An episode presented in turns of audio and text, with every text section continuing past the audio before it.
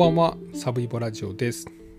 今日はですね2007年平成19年の6月に起こったミートホープ事件についてお話します。この事件もえっとツイッターでリクエストを頂戴しました。ありがとうございます。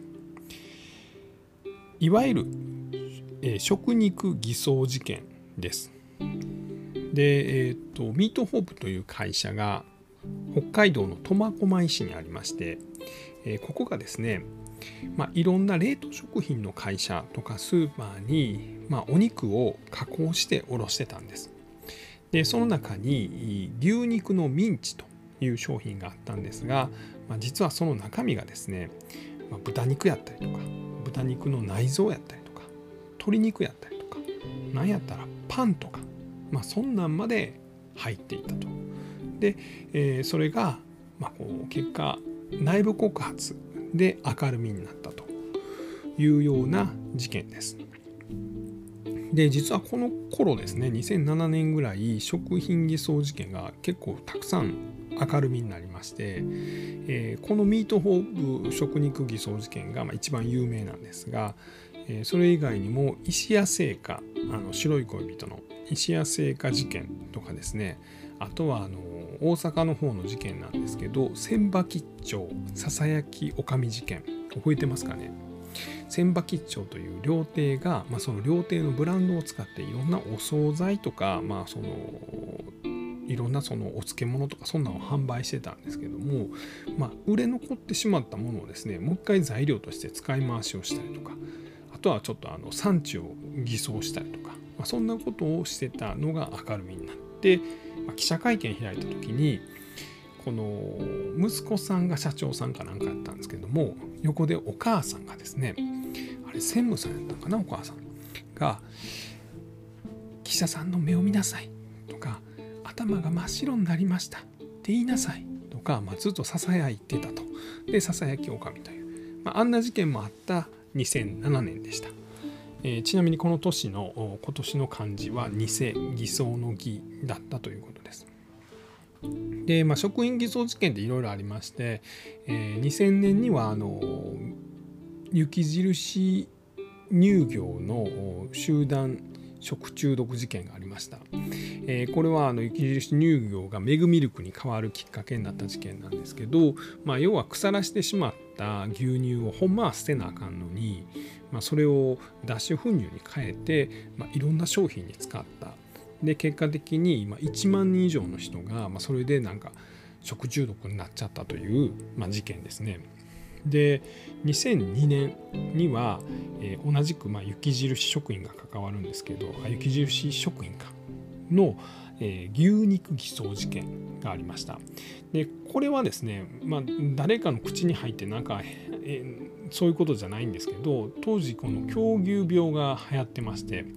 で外国からの輸入肉にが、まあ、狂牛病に汚染されていると。で、えー、危ないから政府が全部買い取ると言った時に、えーまあ、外国の肉を買い取ってくれんやったら国産の肉を外国の肉に偽装したら買い取ってくれんちゃうんっていうので、まあ、雪印食品がですねそういう国産の肉を外国の肉と偽って政府に買い取ってもらってました。でこれ大阪の方の会社で阪南食品とかもそんな偽装をやってたんですけどでこの雪印食品のその偽装を、えー、西宮冷蔵という、まあ、倉庫会社の社長さんが告発してでこれがまあ大問題になったという、まあ、そんなこともありました。まあ、要はこの頃ね食品偽装事件が多かったんで、まあ、結果としてこの辺の一連の食品偽装事件によって、まあ、消費者庁が2009年にできる契機にもなったということです。で今日はですね、まあ、このミートホープ事件を中心にお話ししながら、まあ、この食品偽装事件に関わった人の、まあ、その後みたいな話も少ししていきたいなと思っています。ではミートホープ事件です。この事件のですね、まあ、もう一つ、まあ、面白いというか特徴的なところで言うとこのミートホープの社長が、まあ、天才やったということなんですね。で僕個人としてはですねお前そんな犯罪を犯した人をそんな風に言うの良くないよと言われちゃうかもしれないんですけど僕はこの社長さんは本当に才能にあふれてる人じゃないかなと思います。ただ、まあ、モラルに欠けてたと。なのでこうモラルを誰かがサポートしてたらこの人はまあすでにね、まあ、会社をめちゃくちゃ大きくしたんですねあの関連会社を含めて従業員500人ぐらいにまでしたんで、ね、1台で、まあ、すごいはすごいんですけどめちゃくちゃまあその今後もねあのいわゆる日本のために活躍できるような才能を持ってる人じゃないかなとは思います。やったことはダメですよめちゃくちゃ。まあそれぐらいこう何ですかねこの牛肉の偽装の発想がその常識の常人ではちょっと考えつかへんようなさまざ、まなテクニックを使っていたと、まあ、いうことなんですね。でこの社長さんがですねこのミートホップという会社を作ったのは1976年です。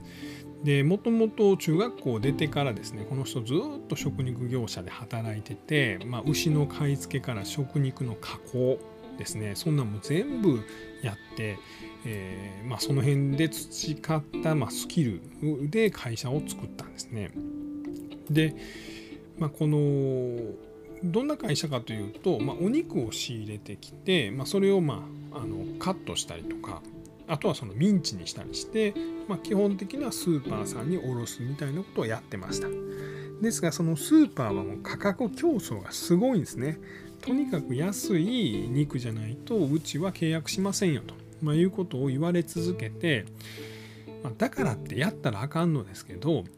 まあ、ある時に、ま、腐った肉をもらってきてで腐ってる部分をそぎ落としてで中の腐ってない部分をま混ぜ込んで、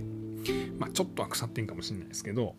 まあ、肉は腐りかけがうまいなんか言うんですけど、まあ、それを混ぜ込んで、え、安くして、まあ、スーパーに卸したらまあ、好評だったと。でそこからですねさまざ、まな偽装テクニックを使うようになります。で例えばですねこれがまあほんまにすごいんですけど豚肉をま混ぜ込んで牛のミンチとしたと。で単に豚肉ではなく豚の心臓がこう細かくすると牛肉と食感が似てると。まあ、色も赤いんですけどね。であとそこにその牛脂ですね。牛の油を混ぜ込むことによってこの風味が牛肉にそっくりになると、まあ、いうようなことを自分のま研究とか、まあ、今まで持ってた知識で、まあ、そういう偽装行為を行いました。でそこからですねさらには腐った牛肉を仕入れてきてでこれを消毒して、ま漂白してきれいにしてまあ綺麗にというか、まあ、消毒してで白くなってしまうんで消毒したらここにですねえー、っと豚の血とかその牛の血とかあとはまあ牛の油とかで、まあ、風味をもう一回作り直してで細かくしてで牛肉と混ぜて牛肉のミンチとして売ると、まあ、いうようなこともしてました。でそれ以外にもですねこれは僕何が悪いんかちょっとあんまピンとわからないんですけど冷凍した肉をまあ本来なら水道水なりで、えー、解凍するんですけどそれに雨水を使ったと。まあ、肉自体に雨水ぶっかけたらダメかもしれないんですけど、まあ、そのビニールみたいなのに覆われてたら僕はいいんじゃないかと思うんですけど、まあ、そんなこともしてたと。でこれがどんどんエスカレートして、まあ、鶏肉を入れたりなんやったらパンを入れたりとパン入ってたらさすがに僕気づくんですと思うんですけどね、まあ、パンも入れてたそうです。でそんなことをしてどこよりも安い牛肉ミンチをまスーパーさんなんかに卸してたということなんです。でこの人要はこの社長さんですね。自分でいろいろ実験してそういう偽装テクニックを、まあ、そのこの方法やったらいけんちゃうかみたいなのを考えてでそれをまこの指示書みたいなのを書いてですね。で社員にまそれでこう豚の心臓を混ぜろと。で牛に牛のあの牛脂混ぜろと、まあ、いうような設計図みたいなのを作って、まあ、社員さんに作らせてたんですね。なんで会社の人もこの偽装は多くの人が知ってたと。いうふうにも言われています。でそこに入ってきたのがこの事件を告発した、えー、常務さんが途中入社してきます。これ入ってきたのが1995年と言われてます、えー、事件が発覚したのは2007年ですでこのジョームさんはもともとホテルのあの会社で、え、仕事をしてて、まあ、このいろんな大きなホテルの、ま、支配人みたいなことをされてました。で、まあ、ホテル支配人なんで、まあ、いろんなこう食品会社との付き合いもあります、まあ、ホテルでご飯とか出して、まあ、その材料を仕入れたりするんですよね。で、まあ、そういう例えば冷凍食品を作るみたいな会社っていうのは実はこういうその食肉とかを仕入れてそれを加工するのを、まあ、やってもらえんやったら喜ぶと思いますよと。今まで、えー、スーパーとかにしかあの販路つまり売り先お得意がなかったでしょと。でも冷凍食品とか作ってる会社にもこのミートホープのそのミンチ肉とか売ったらどうですかということをま提案してこのミートホープに入ってきます。ですがそのこの常務さんはこの営業の方やったんですけどお客さんからある日怒って呼び出されるんですね。で「あんたこれ常務さんこれ肉の中にこんなもん入ってたで」っ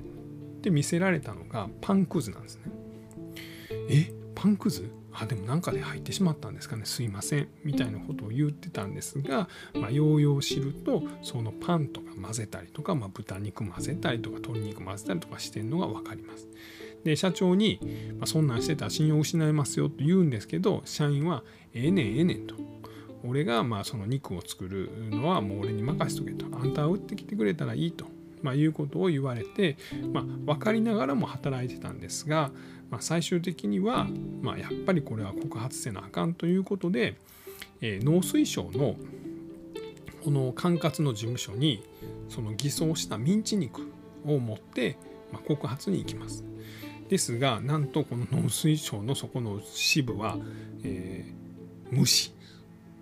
ですねそのミンチ肉の受け取りも断ったということで。もうしゃあないんで次は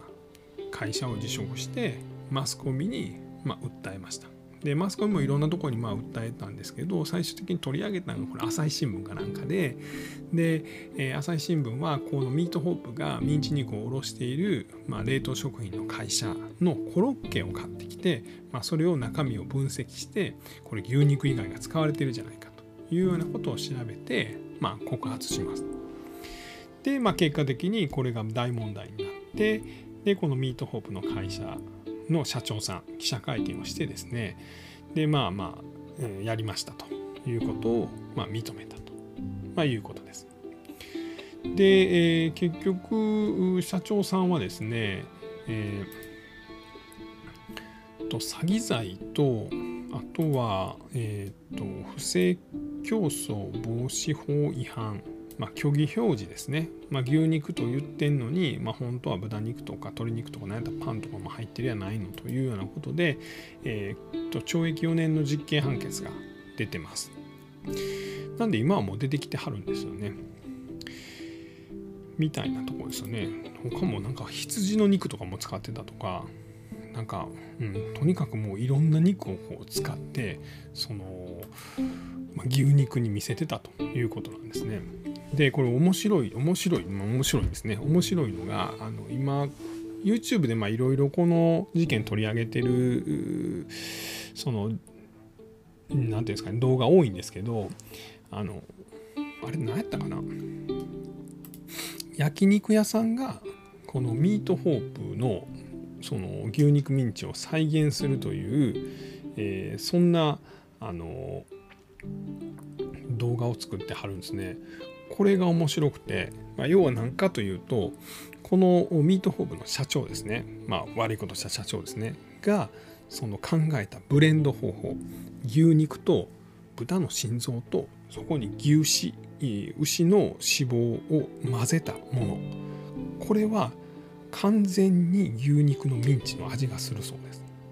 すごいですよね。ほんまにそういうのをまあその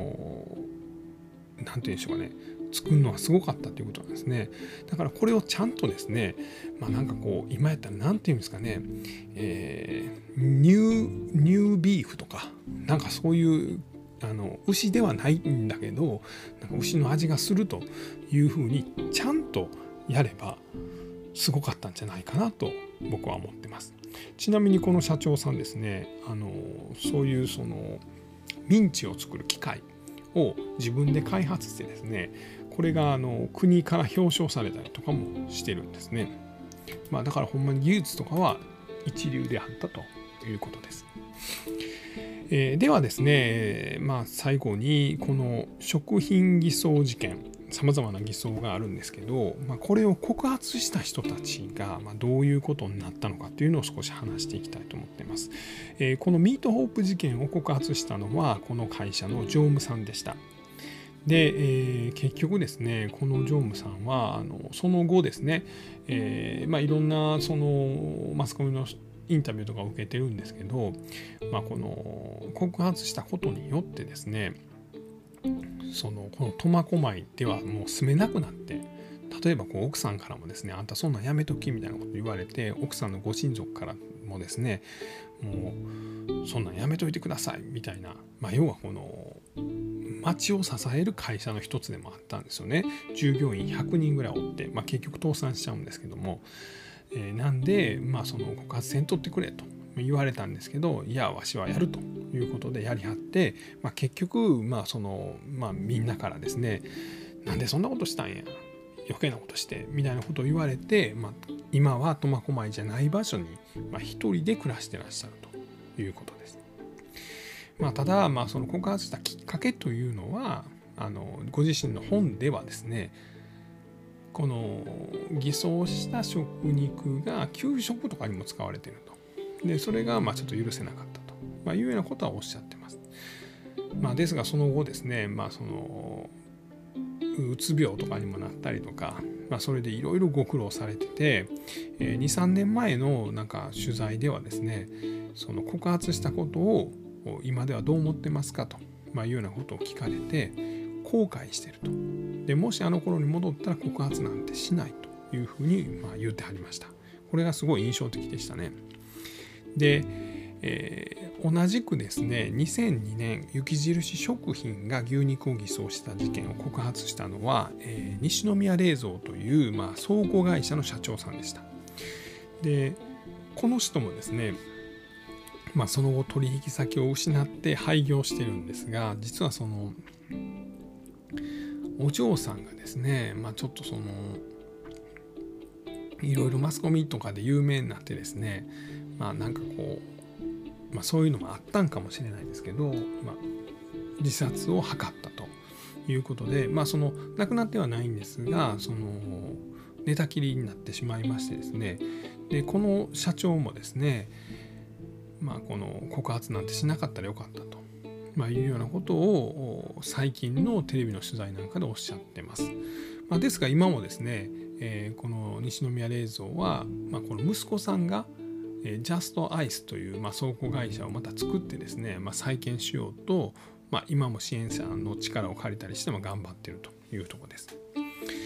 で、えーまあ、こういう内部告発に関するその法律っていうのは、まあ、実はありまして、でまあその内部告発者を守るための公益通報者保護法というのがあるんですね。でこれはその会社内で自分の会社の告発をした人がまあその例えばこう不利益なんかクビになったりとかですねなんかどっかなんかこう窓際に飛ばされたりとかしないようにという、まあ、一応法律はあります。まあ、ですがこれがですね、まあ、取引先には適用されてないみたいなこともあって、まあ、これも、まあ、もう少し内部告発がしやすいように変えるべきなんじゃないかというような声は今なお上がっています。で、えっ、とこのミートホープの社長さんですね、まあ、この人結構裁判とかでですね、まあ、その半額セールで喜ぶ消費者にも問題があるとか、まあ、取引先が値上げ交渉に応じないのでそのコストダウンのために異物を購入したとか、まあ、そんなことも言ってました。でこれがマスコミからはですね責任転嫁だというふうに、ま、叩かれたんですが、まあ、僕個人としてはですねやっぱそういうそのまあこの30年間デフレになり続けてしまったその、まあ、消費者の意識とか例えばこのスーパーが安い商品しか仕入れないっていう、まあ、その辺りの環境もですね、まあ、これが続くとですね、まあ、こういう偽装とかにまつながりかねないんじゃないかなとは思いました。で、えー、ちなみにこの社長さんですねミートホープの社長さんは、えー、まあ、罪を償った暁には、えー、偽装を見破る偽装 G メンになりたいと、まあ、いうようなことを裁判で言ってたそうです。まあ、今はねもう出てきてらっしゃいます。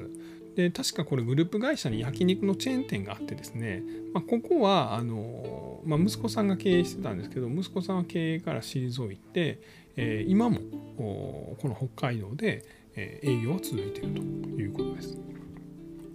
あと、まあ、超ちなみになんですけど、まあ、千葉吉兆もですね千葉吉兆自体はもうなくなったんですけど、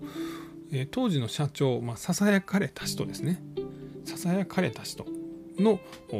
弟さんが、えー、実は、まあ、料亭をですねもう関西に23店舗ですかね出して、まあ、復活してると、まあ、名前は変えてるんですけど、まあ、復活してると、まあ、いうようなことが言われております。そうですねまあその偽装を告発した人が不幸になってしまっているというのがこの事件の一番えぐいとこですよね。これをどうにかせなあかんやろなというのは思いますよね。ねやっぱこう告発してくれたからこそ消費者庁がまたしっかりできたりとかまあさらにひどいことにならなかったまあ、いうのは本当にこの、えー、ミートホーブ事件もそうですし雪印牛肉偽造事件も告発してくれた、えー、人たちの功績っていうのはすごい大きい、まあ、その人たちが不幸になってしまうっていうのは、まあ、ちょっときついなというのは思いました。はい、というようなところでございます。今日は2007年、平成19年の6月に発覚しました、えー、ミートホープ食肉偽装事件についてお話をさせていただきました、えー、最後まで聞いていただきまして、本当にありがとうございました。